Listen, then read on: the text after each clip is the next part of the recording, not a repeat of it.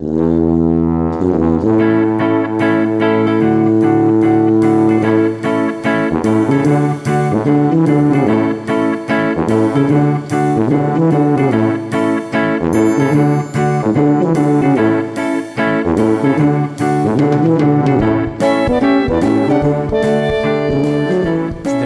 vás pri ďalšej epizóde Viac než fitness podcastu. Moje meno je Jakub Bucko a dnes tu máme veľmi špeciálnu epizódu v tom, že som tu sám. Môj kolega Šimón Belovič si pravdepodobne užíva sviatky, čo je samozrejme nepriateľné, ale niekedy sa stávajú aj takéto veci. A takže dnešnou epizódou tu budete len so mnou, čo verím, že niektorí z vás prežijú, tí, ktorí to nevydržia, a môj stupidný humor a trápne anglické slovíčka, tak ma to mrzí, ale vlastne ani nie. A každopádne verím tomu, že po včerajšom štedrovečernom večeri niektorí z vás dostali veľa darčekov, niektorí cukrovku a tak ďalej. Každopádne ideme ďalej, dobujeme tento rok však s noblesou a s nejakými gains. Dnešná epizóda je Q&A, to znamená vaše otázky a moje odpovede. Iba moje, lebo som tu sám. Šimón. Takže dúfam, že vám uľahodím aj v tomto smere. Došlo mi viacero otázok, snažil som sa vybrať také, ktoré sa dajú tak rozumne rozviesť v rámci tohto formátu. A veci ako, čo si myslíš o 5x6 programe a ramena tam mám ísť 7x8 a som preskočil z pochopiteľných dôvodov. Pokiaľ neviete prečo, tak sorry, ale ťažko sa to zodpovedá v podcaste. A každopádne poďme na to, nech vás nezdržujem príliš od vianočných povinností. A prvá otázka došla od Good Old Lavera a týkala sa somatotypov. Napísal, čo si myslíš o somatotypoch ektomorf, mezomorf, endomorf? Funguje to aj v praxi, alebo je to len teória? Ono v tomto fitness kruhu a v týchto bodybuilding sférach sa to podľa mňa omiela ešte stále dosť často na to, že to má veľmi málo nejakého, podľa mňa aj logického podkladu. Každopádne, čo to je, pravdepodobne každý z vás už počul ektomorf, ten chudý, vysoký, čo sa mu nedajú nabrať svaly a musí jesť veľa sacharidov. Hej, mezomorf, ten, čo je úplne úžasný, lebo naberá svaly a má piči, čo je proste lean a má veľa svalov. A endomorf, ktorý nemôže sacharidy, lebo je tučný a má široké, neviem, bedra alebo širokú panvu, whatever. A ono, už keď to takto poviem, bez toho môjho stupidného tónu, tak si myslím, že niektorým z vás tak nejak zapne, že niečo mi tam nesedí úplne.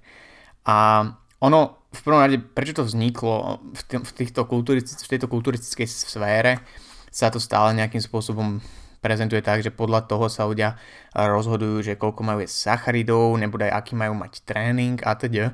A ono napriek tomu, že by sa tam možno dala nájsť nejaká korelácia, tak to nemá prakticky žiadny nejaký scientific support a myslím si, že tie výskumy sú celkom jasné, že to až tak akože nesúvisí. Hej, akože vôbec. Lebo čo je vlastne ten somatotyp, ako sa študuje, ako sa vlastne určuje teda, lebo väčšina ľudí to urobí tak, že pozrie sa na teba a vie, hej, že si chudý, tak tým pádom si ektomorf, si tlstý, takže si endomorf.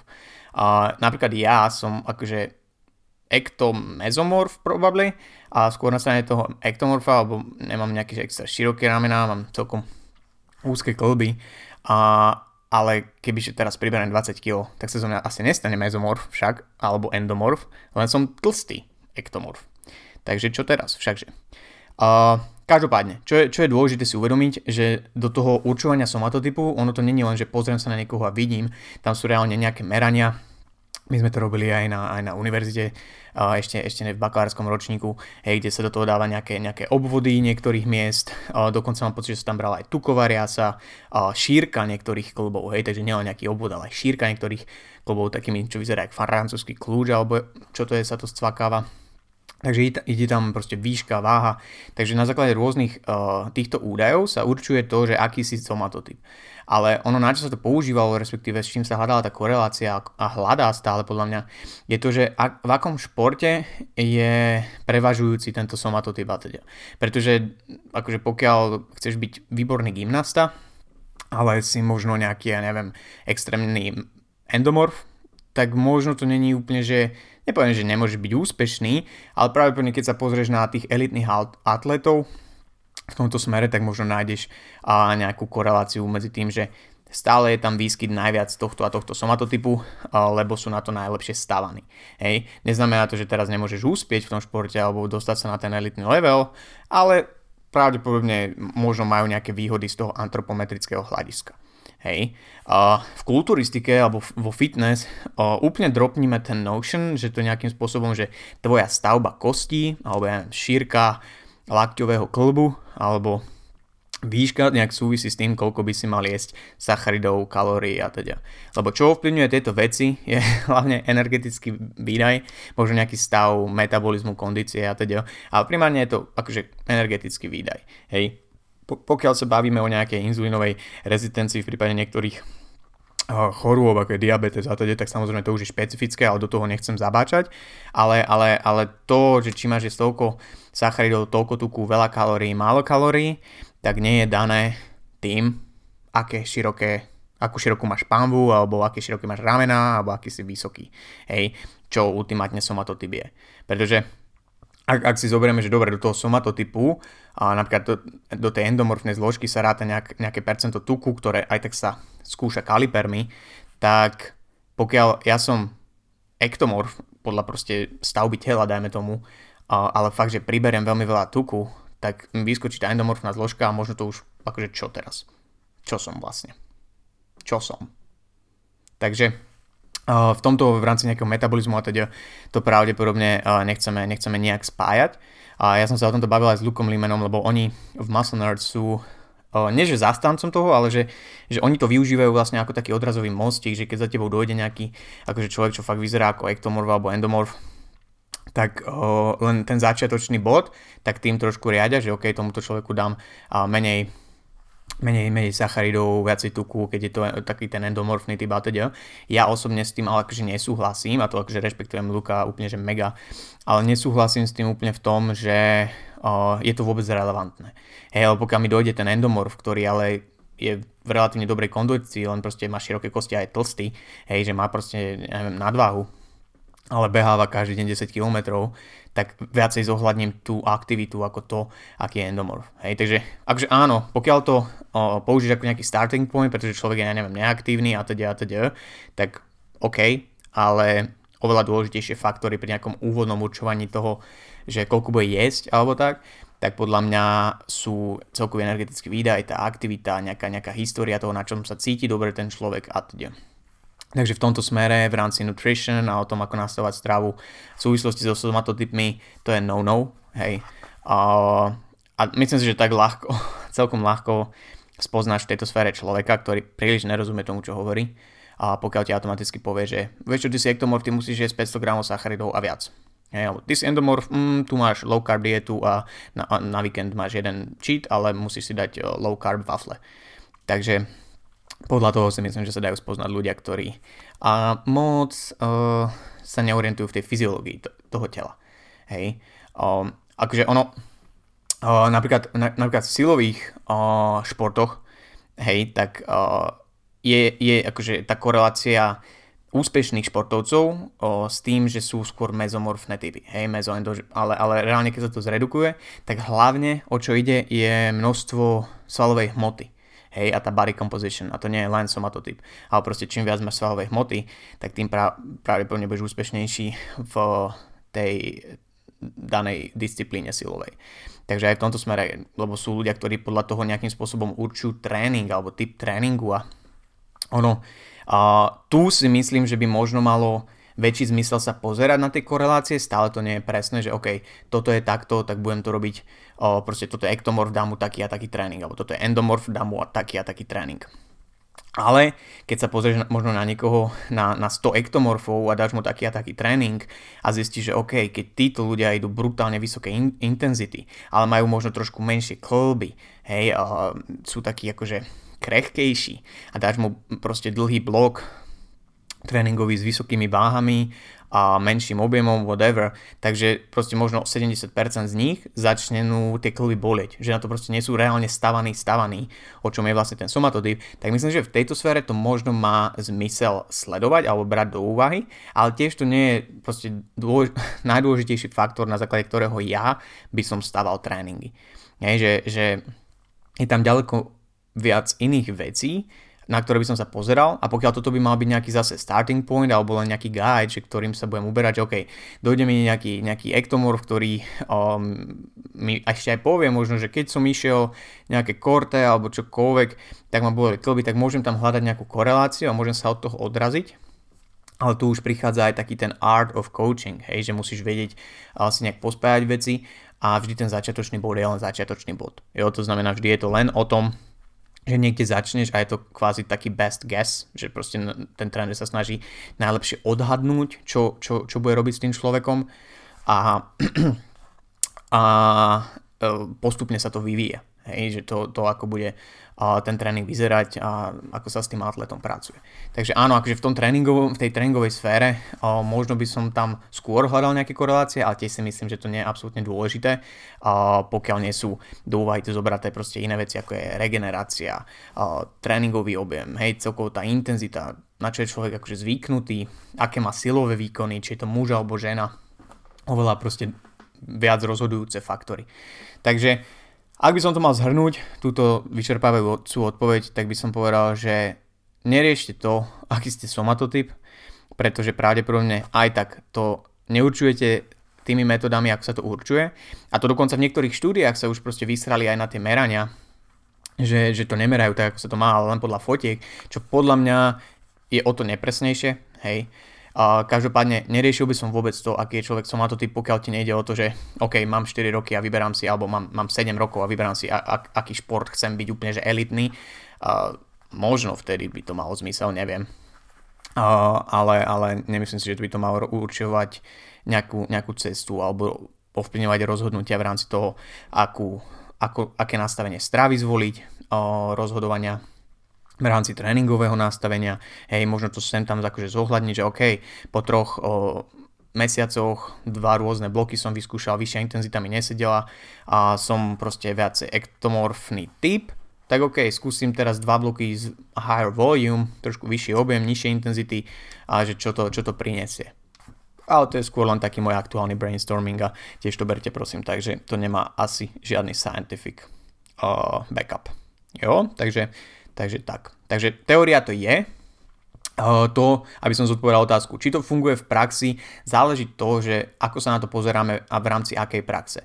V rámci praxe akože kulturistické alebo v rámci silových športov a teda tam je oveľa dôležitejšia body composition, to znamená svaly, pomer svalov a tuku, hej, alebo čím viac svalov, práve tým budeš nejaký silnejší a úspešnejší, či už je to akože silový šport alebo kulturistika. Ale nie je to, že či máš širokú panvu alebo takú panvu a tak. Takže je to teória v praxi pre nás, akože čo sa venujeme fitness a teda pravdepodobne nie je dôležitá. V iných športoch špecializovanejších možno v rámci hľadania nejakých korelačných vzťahov. Áno. Takže tak. Dobre, ďalšia otázka. Tá bola trošku rozvitejšia, takže ja som ju trošku skrátil, ale v princípe sa pýtala slečna pani, madam, ako dlho byť v diete, pokiaľ je cieľ zhodiť viac ako 30 kg. A to je zaujímavá otázka, pretože mne sa to akože páči, že vôbec človek rozmýšľa, pokiaľ má akože relatívne veľké číslo, bo 30 kg je dosť na zhádzovanie, že vôbec rozmýšľa z takého dlhodobého hľadiska, lebo to je podľa mňa veľmi, veľmi dôležité. V prvom rade, čo je dôležité, je si fakt, že uvedomiť, že OK, mám pred sebou pravdepodobne veľmi dlhú cestu, pretože pokiaľ už niekto rozmýšľa takto nad tým, že ako dlho vôbec byť v tom deficite, tak ja predpokladám, že sa pozerá na ten dlhodobejší horizont, čo je, hovorím, super, ale reálne si to uvedomiť, že 30 kg je dosť. A dá sa teda predpokladať, že človek má nejakú nadváhu, možno už aj v tých číslach obezity. A teraz otázka je, že či je v prvom rade na to pripravený, a pokiaľ na to je pripravený, tak teda ako si to rozložiť. A či môže byť teda v deficite celý čas, alebo je to možno lepšie prekladať tam nejaké diet breaks, alebo či už kratšie, alebo dlhšie, alebo nie. Keď je niekto akže má väčšiu nadváhu a má pred sebou takéto väčšie číslo, ktoré chce zhodiť, tak je pravdepodobne v poriadku, ak zo začiatku bude napríklad aj ten deficit trošku agresívnejší a teda bude chudnúť o niečo rýchlejšie. Samozrejme, treba to držať stále v nejakých takých normálnych medziach, hej, tie odporúčania sú častokrát, že od 0,5% a 5% za týždeň telesnej hmotnosti až po 1,5% telesnej hmotnosti, takže viac ako 1,5% hmotnosti, obzvlášť pokiaľ ide o ženu, by som ja nešiel v tej úvodnej agresívnej fáze, neočakávajme, že tak rýchlo budeme zhadzovať celý čas po celú tú dobu trvania toho deficitu, jo.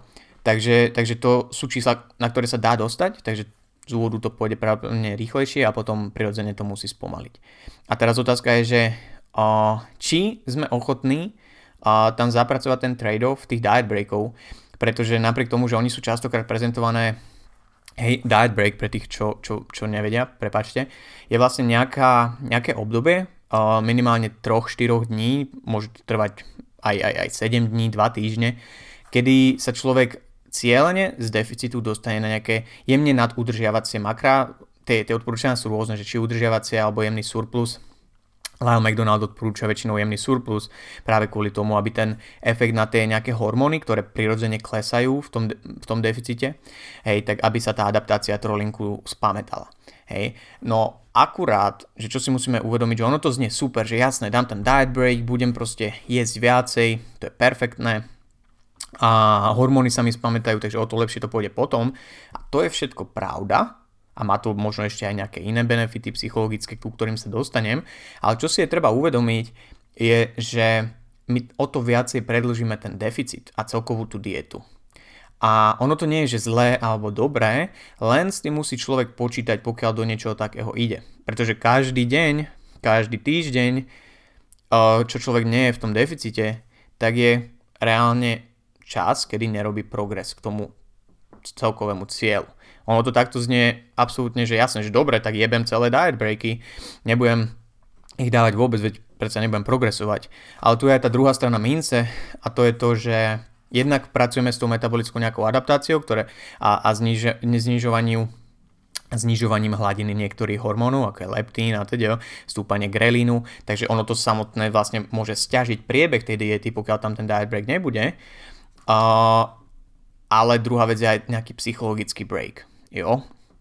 Takže ono, nehovorím, že to nemá zmysel, jo, len si treba zvážiť to, že či sa to oplatí alebo nie, lebo pravdepodobne jediná tá inštancia, kedy by som povedal, že človek musí tam mať diet break, je keby som už dopredu vedel, že zvládne len takú a takú dĺžku tej diety a že potom mu z toho začne hrabať. Jo, nie som si úplne že istý, či je to pre všetkých ľudí nevyhnutné.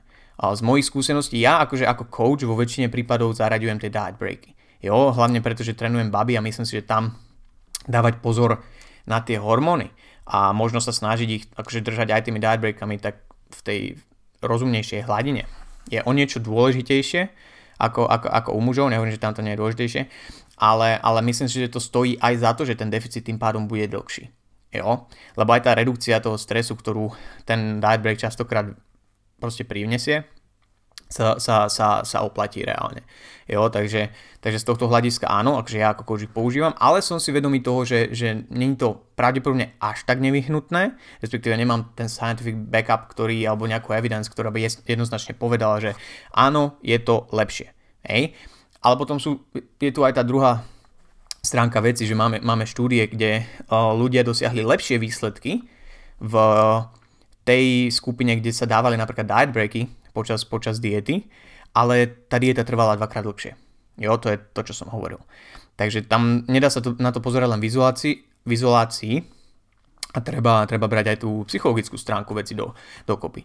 Napríklad pokiaľ akože sa jedná o takéto číslo, ktoré človek chce akože schudnúť, že 30 kg, a je to dlhodobý proces, tak tam by som určite periodicky tie dietbreaky zaraďoval. Pravdepodobne ti nedám presnú odpoveď, že ako často, môže to byť anywhere from teda od 6 až do 8-10 týždňov, hej, záleží ako sa človek cíti. Hovorím tým, že z úvodu môže ísť človek agresívnejšie a tých zásob, ktoré proste môže akože boostnúť ten metabolizm a fungovanie toho tela má na sebe človek dosť, tak pravdepodobne o tom menej dôležité sú tie diet breaky.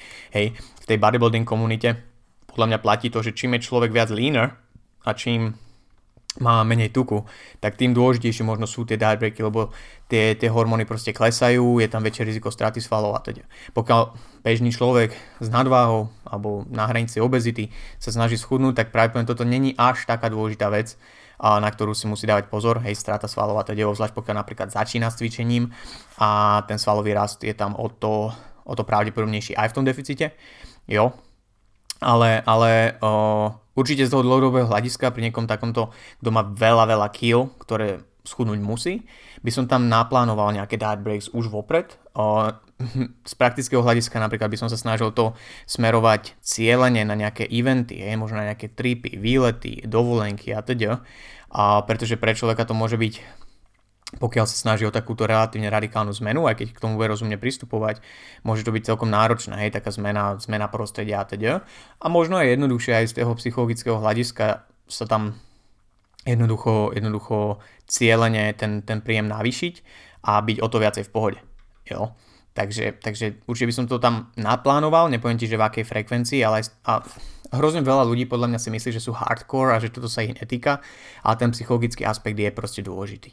Hej. Druhá vec je, že toto je long journey, čaká ťa proste dlhá cesta, ako som už spomínal, a tým pádom ty potrebuješ podľa mňa tam mať periodicky nejaký týždeň alebo aspoň nejaké obdobie, kedy si len pripomenieš, že aha, že toto je dieta, že toto není do konca života, že tento deficit nebude trvať do konca života. Že áno, tie návyky, čo si odsvojujem, tá zmena životného štýlu, to chcem, aby trvalo proste veľmi dlho, hej, a to nebudem chcieť opustiť, ale ten kalorický deficit je stále kalorický deficit. To je proste stále jednoducho dočasná záležitosť, pokiaľ to budem robiť dobre, a tie diet breaks môžu byť takouto pripomienkou, že aha, že okej, že toto ma tu čaká, že väčší príjem, kde mám oveľa väčšiu flexibilitu v rámci jedla, väčší príjem, kde mám možno trošku viacej energie už po 3-4 dňoch, hej, lepší výkon v gyme, že to ma bude baviť, ale najprv si oddietujem to, čo potrebujem, a potom zase možno prejdem do takejto fázy úplne, že udržiavacej.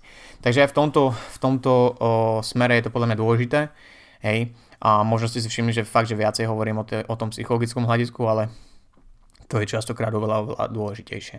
Jo, takže akceptovať to, že tie diet breaky ti prinesú dlhšiu dietu. Jo, a vnímať aj to pre a proti a podľa toho sa rozhodnúť. Ale hovorím, ak máš pred sebou že veľa kíl, ktoré chce schudnúť, tak rozkuskovať to je pravdepodobne dobrý nápad, lebo tak či takto rozkuskuješ a nikto nie je asi tak hardcore, vieš, aby 30 kg schudol naraz v zmysle tom, že týždeň za týždňom bez nejakého navýšenia príjmu, či už chcenom alebo nechcenom. Takže osobne si myslím, že keď človek má nad tým kontrolu, respektíve si to nejak naplánuje vopred, tak je to pravdepodobne rozumnejšie. Jo? Takže tak. Dobre, ďalšia otázka bola celkom zaujímavá v tom, že ako redukovať hlad v kalorickom deficite. A toto si myslím, že sa dá do mnohých fáz a nejakých sfér rozviesť. V prvom rade, čo by som spomenul hneď na začiatok, lebo ja si myslím, že hlavne teda veľa žien, tým, že ja pracujem hlavne s babami a už som to veľakrát videl, tak má ako keby taký podvedomý strach z toho hladu už vopred, alebo keď už príde, tak to berú ako niečo hrozne negatívne. A neviem čím to je, či je to skúreným food blog Instagramom, kde všade vidíš nejaké high volume foods a salad bowls a neviem aké proteínové sladže, madže, fadže, a len preto, aby človek bojoval proti tomu hladu. A ono, všetky tie stratégie sú samozrejme akože aplikovateľné a nie úplne od veci, nehovorím a k ním sa aj dostanem, ale v prvom rade je to podľa mňa o tom, že v istom bode počas diety a deficitu príde hlad, a ak budeš v deficite reálne, že to nebude o tom, že 5 týždňov stagnuješ, ale vlastne inej si hladná, tak to je možno šanca, že nie si vôbec v deficite. ten hlad príde a ten mindset voči tomu je podľa mňa mega, mega dôležitý v tom, ako človek zvládne tie ďalšie týždne. Pretože hlad sám o sebe nie je žiadna negatívna vec. Jo? A to nehovorím teraz, že začneš deficit a musíš hľadovať a úplne sa tešiť z toho, že ti škrká v bruchu, to určite nie. Lebo určite sú aj také prípady, čo toto počujú a zase to zoberú do extrému, takže nie Marika, to som nepovedal. Ale ten hlad je normálny, hlad príde a je to proste fyziologická odozva toho organizmu na to, že nemá dostatok jedla. Samozrejme chceš to manažovať nejakými rozumnými vecami. Nemalo by to byť nič extrémne, pretože o to menšia pravdepodobnosť je, že ten deficit dodržíš a o to väčšia pravdepodobnosť je, že setup tej diety je na piču. Hej, nejaký taký, keď sa... rozprávaš s nejakým kulturistom mesiac do súťaže, tak ten ti možno povie, že už je konštantne hladný. Že proste on čokoľvek spraví, tak už je proste hladný a je to tak, je to súčasť toho. Ale zároveň a väčšina podľa mňa tých úspešných, tak to nebere tiež nejak tragicky, proste ti to povie ako hotovú vec, že tam už proste na konci tej prípravy je ten hlad proste furt. Hej. A zase naopak, ja čo som sa snažím byť teda v surpluse, nepoviem, že vždy som... A tak niekedy aj ocením taký ten hlad, lebo človek toho jedla má dosť a sem tam si pripomenúť, že stále je to tu, stále tu máme aj hlad a tak podľa mňa veľmi pomáha v tom, akože že neprežívať až tak tie veci.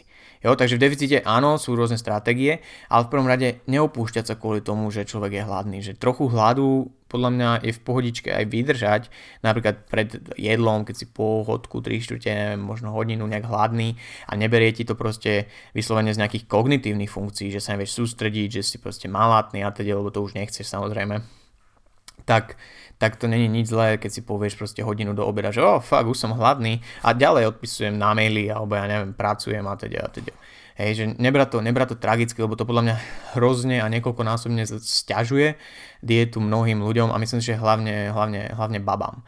Jo, že chlapi to podľa mňa v tomto smere, tu si dovolím generalizovať, že v tomto smere podľa mňa chlapi o niečo ľahšie zvládajú tento aspekt diety. Jo, že ten hlad je taký, že OK, pohode. Samozrejme aj tam sú nejakí takí oni, ale minimálne z toho, čo ja som zažil a videl.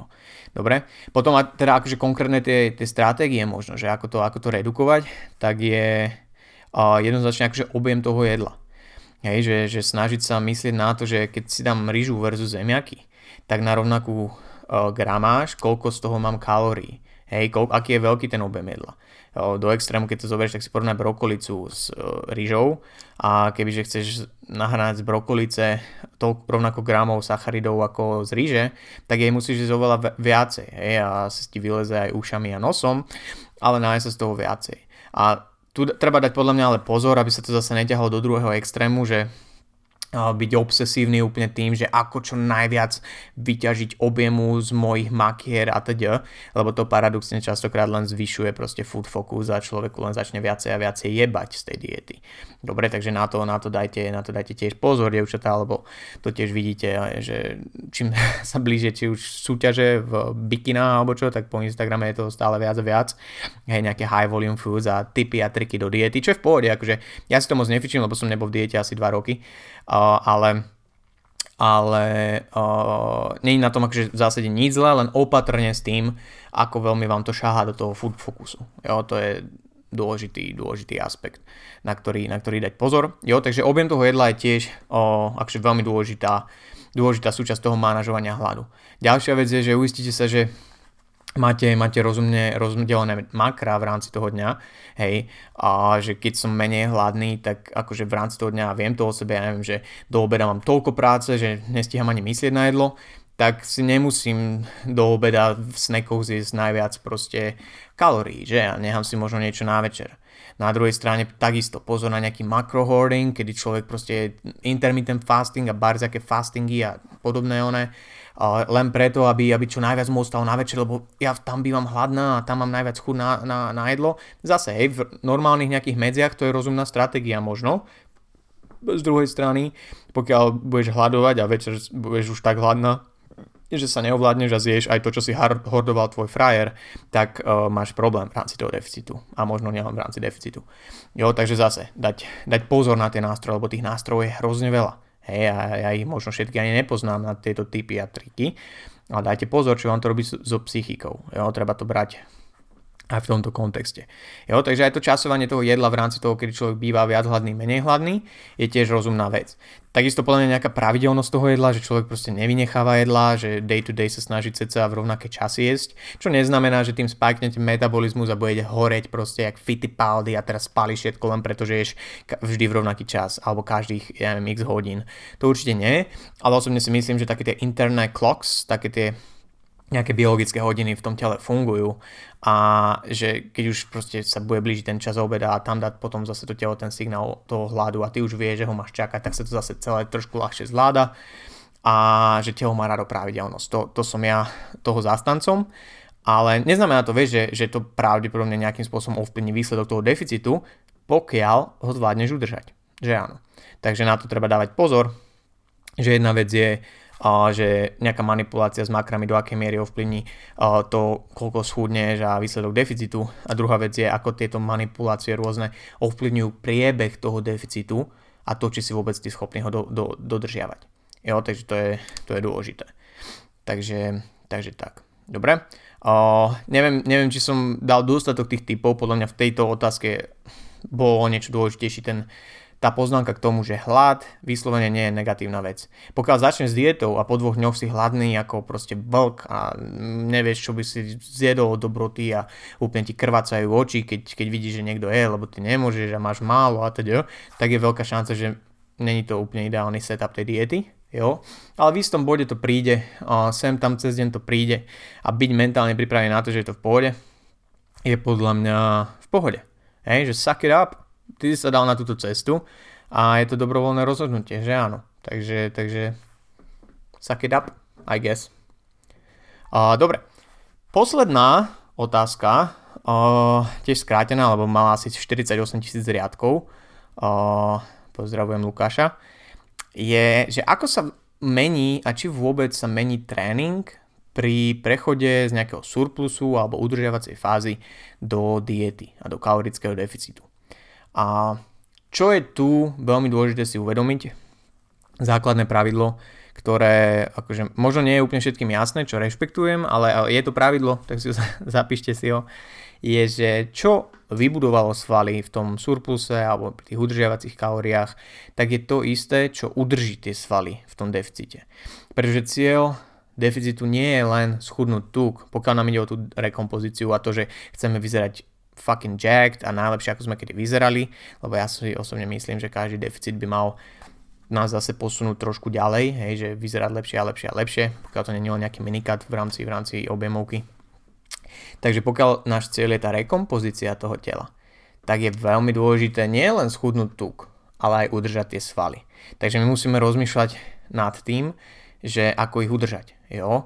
A to, že zrazu my zmeníme nejaký tréning a začneme len hádzať 5-kilovými jednoručkami, lebo to sme videli, že veľa opakovaní a ľahké váhy sú dobré na rysovanie, to je pičovina, poznámka autora, tak my meníme vlastne celú tú náturu toho stimulu, ktorý nám budoval tie svaly. Jo? Lebo v minulej epizóde som to spomenul, ale spomeniem to ešte raz, najzákladnejší faktor pri budovaní svalov je dostatočné mechanické napätie, pod ktorým, alebo ktoré pôsobí na tie jednotlivé svalové vlákna a na tú intramuskulárnu štruktúru. Takže to pre nás je častokrát najľahšie reprezentovateľné práve váhou náčinke. Hej. To znamená, že my keď ich dropneme všetky tie váhy a ideme veľa opakovaní, tak pravdepodobne to nie je najlepšie riešenie. Čo nehovorím, vieš, že veľa opakovaní nevybuduje svaly, ale pri veľa opakovaniach a nižších váhach je veľmi dôležité ísť do toho svalového zlyhania, blížiť sa k tomu, aby to bol rovnaký stimul, aby rovnaké napätie tam bolo vytvorené a to si myslím, že v deficite není úplne jednoduché vždy, že keď je tej energie menej, pušovať sa tak ďaleko a tak blízko zlyhaniu. Niektorí ľudia to majú v sebe, niektorí nie, väčšina podľa mňa nie, hlavne z tej bežnej populácie. Takže defaultne platí, že ja by som asi nerozmýšľal nad tým, že ísť veľa opakovaní a menšie váhy. Jo, že to je pravdepodobne blbosť. Jo. To neznamená, že sa tam nejakým spôsobom nemôže zmeniť nejaký setup. Ja osobne sa nie vždy pozerám na to úplne že spojene. Hej, napriek tomu, že keď programujem pre klientov nejaké rôzne fázy, tak pokiaľ má, týždeň alebo mesiac do súťaže v trojboji, tak tam nebudem držať v deficite, hej, na silu, pokiaľ to nie je nejaká špecifická situácia, ale viem, že bude potrebovať dosť energie a teda. A zároveň viem, že tie vysoké váhy a také tie úplne že silové rep ranges, že 1 až 5, pravdepodobne nie sú najefektívnejšie pre budovanie svalov, tak ich tam nebudem držať. Ja nebudem sa snažiť týmto smerom stavať ten tréning, pokiaľ človek chce schudnúť a pokiaľ jeho prioritou je redukcia tuku. Hej, prečo to hovorím je, lebo neznamená to, že 1 až 5 opakovaní nevybuduje žiadne svaly, ale potrebujete mečnúť minimálne ten tréningový objem, to znamená, že o to viacej sérií treba spraviť a to už zaberá oveľa väčší čas. Hej, a podľa mňa je jednoduchšie držať sa v tých 6 až 15 až 50 až 100 whatever opakovaniach, pretože ten tréningový objem je tam o niečo väčší. Jo? Takže to je dôležité si uvedomiť, že najdôležitejší faktor je to mechanické napätie pri tom budovaní alebo aj udržiavaní teda svalov a ten tréningový objem je len vlastne určuje magnitude, hej, alebo veľkosť toho mechanického pôsobenia, že ako veľmi veľa ho bude pôsobiť na ten sval. A tam už to je dôležité aj z hľadiska regenerácie sa na to pozerať. Practicality, čo znamená, že koľko chceš a môžeš byť v tom gyme reálne a teda. Jo, takže tak. Jeden z takých spôsobov, ktorý možno sa vám bude zdať, že ide vlastne proti tomu, čo som práve povedal, je, že niektorí ľudia v tej diete radi zaraďujú nejaké také, že dropsety a nejaké intenzifikačné metódy a celkovo, že zvyšujú denzitu toho tréningu, že čo stihnú v rámci toho tréningu. A ono, na papieri to môže mať zmysel, a ja osobne sa teším, keď sa sám s tým budem hrať vo svojom tréningu, keď pre mňa chudnutie bude akože aktuálne a môže to mať zmysel, ale tam je hrozne náročné odsledovať to, ako to vplýva na regeneráciu. Lebo ono, tie pridané dropsety a nejaká pridaná séria a tieto veci tam nie sú bez nejakej dane, hej, bez nejakej, proste niečo si to zoberie od toho tela a to je práve ten cost of recovery, hej, že to stojí nejakú regeneráciu. A to treba tam zohnať, lebo my už sme v kalorickom deficite, takže už tam nemáme jednoducho toľko resources a toľko zdrojov na pokrytie týchto intenzifikačných metód, takže treba byť veľmi opatrný s tým, že či nejaký ten metabolický stimul navyše, čo z tých dropsetov možno vyťažíme. Hej, akože ono sa to, podľa mňa to není len o kalóriách spálených, ale pokiaľ niekto si môže dovoliť nejaká 50-kilová baba v diete uregenerovať v pohodičke nejakú vyššiu denzitu toho tréningu, tak možno je to lepšie, ako len pridávať viac a viac kardia. Hej.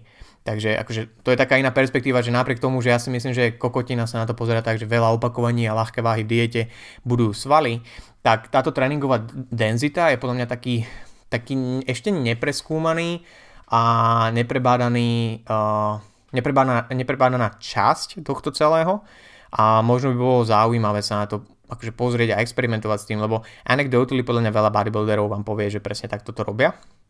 A ja som zastancom toho, že treba rešpektovať vedu a stavať na tom evidence a tých reálnych výskumoch a dôkazoch všetko, čo robíme, lebo na toto tu je.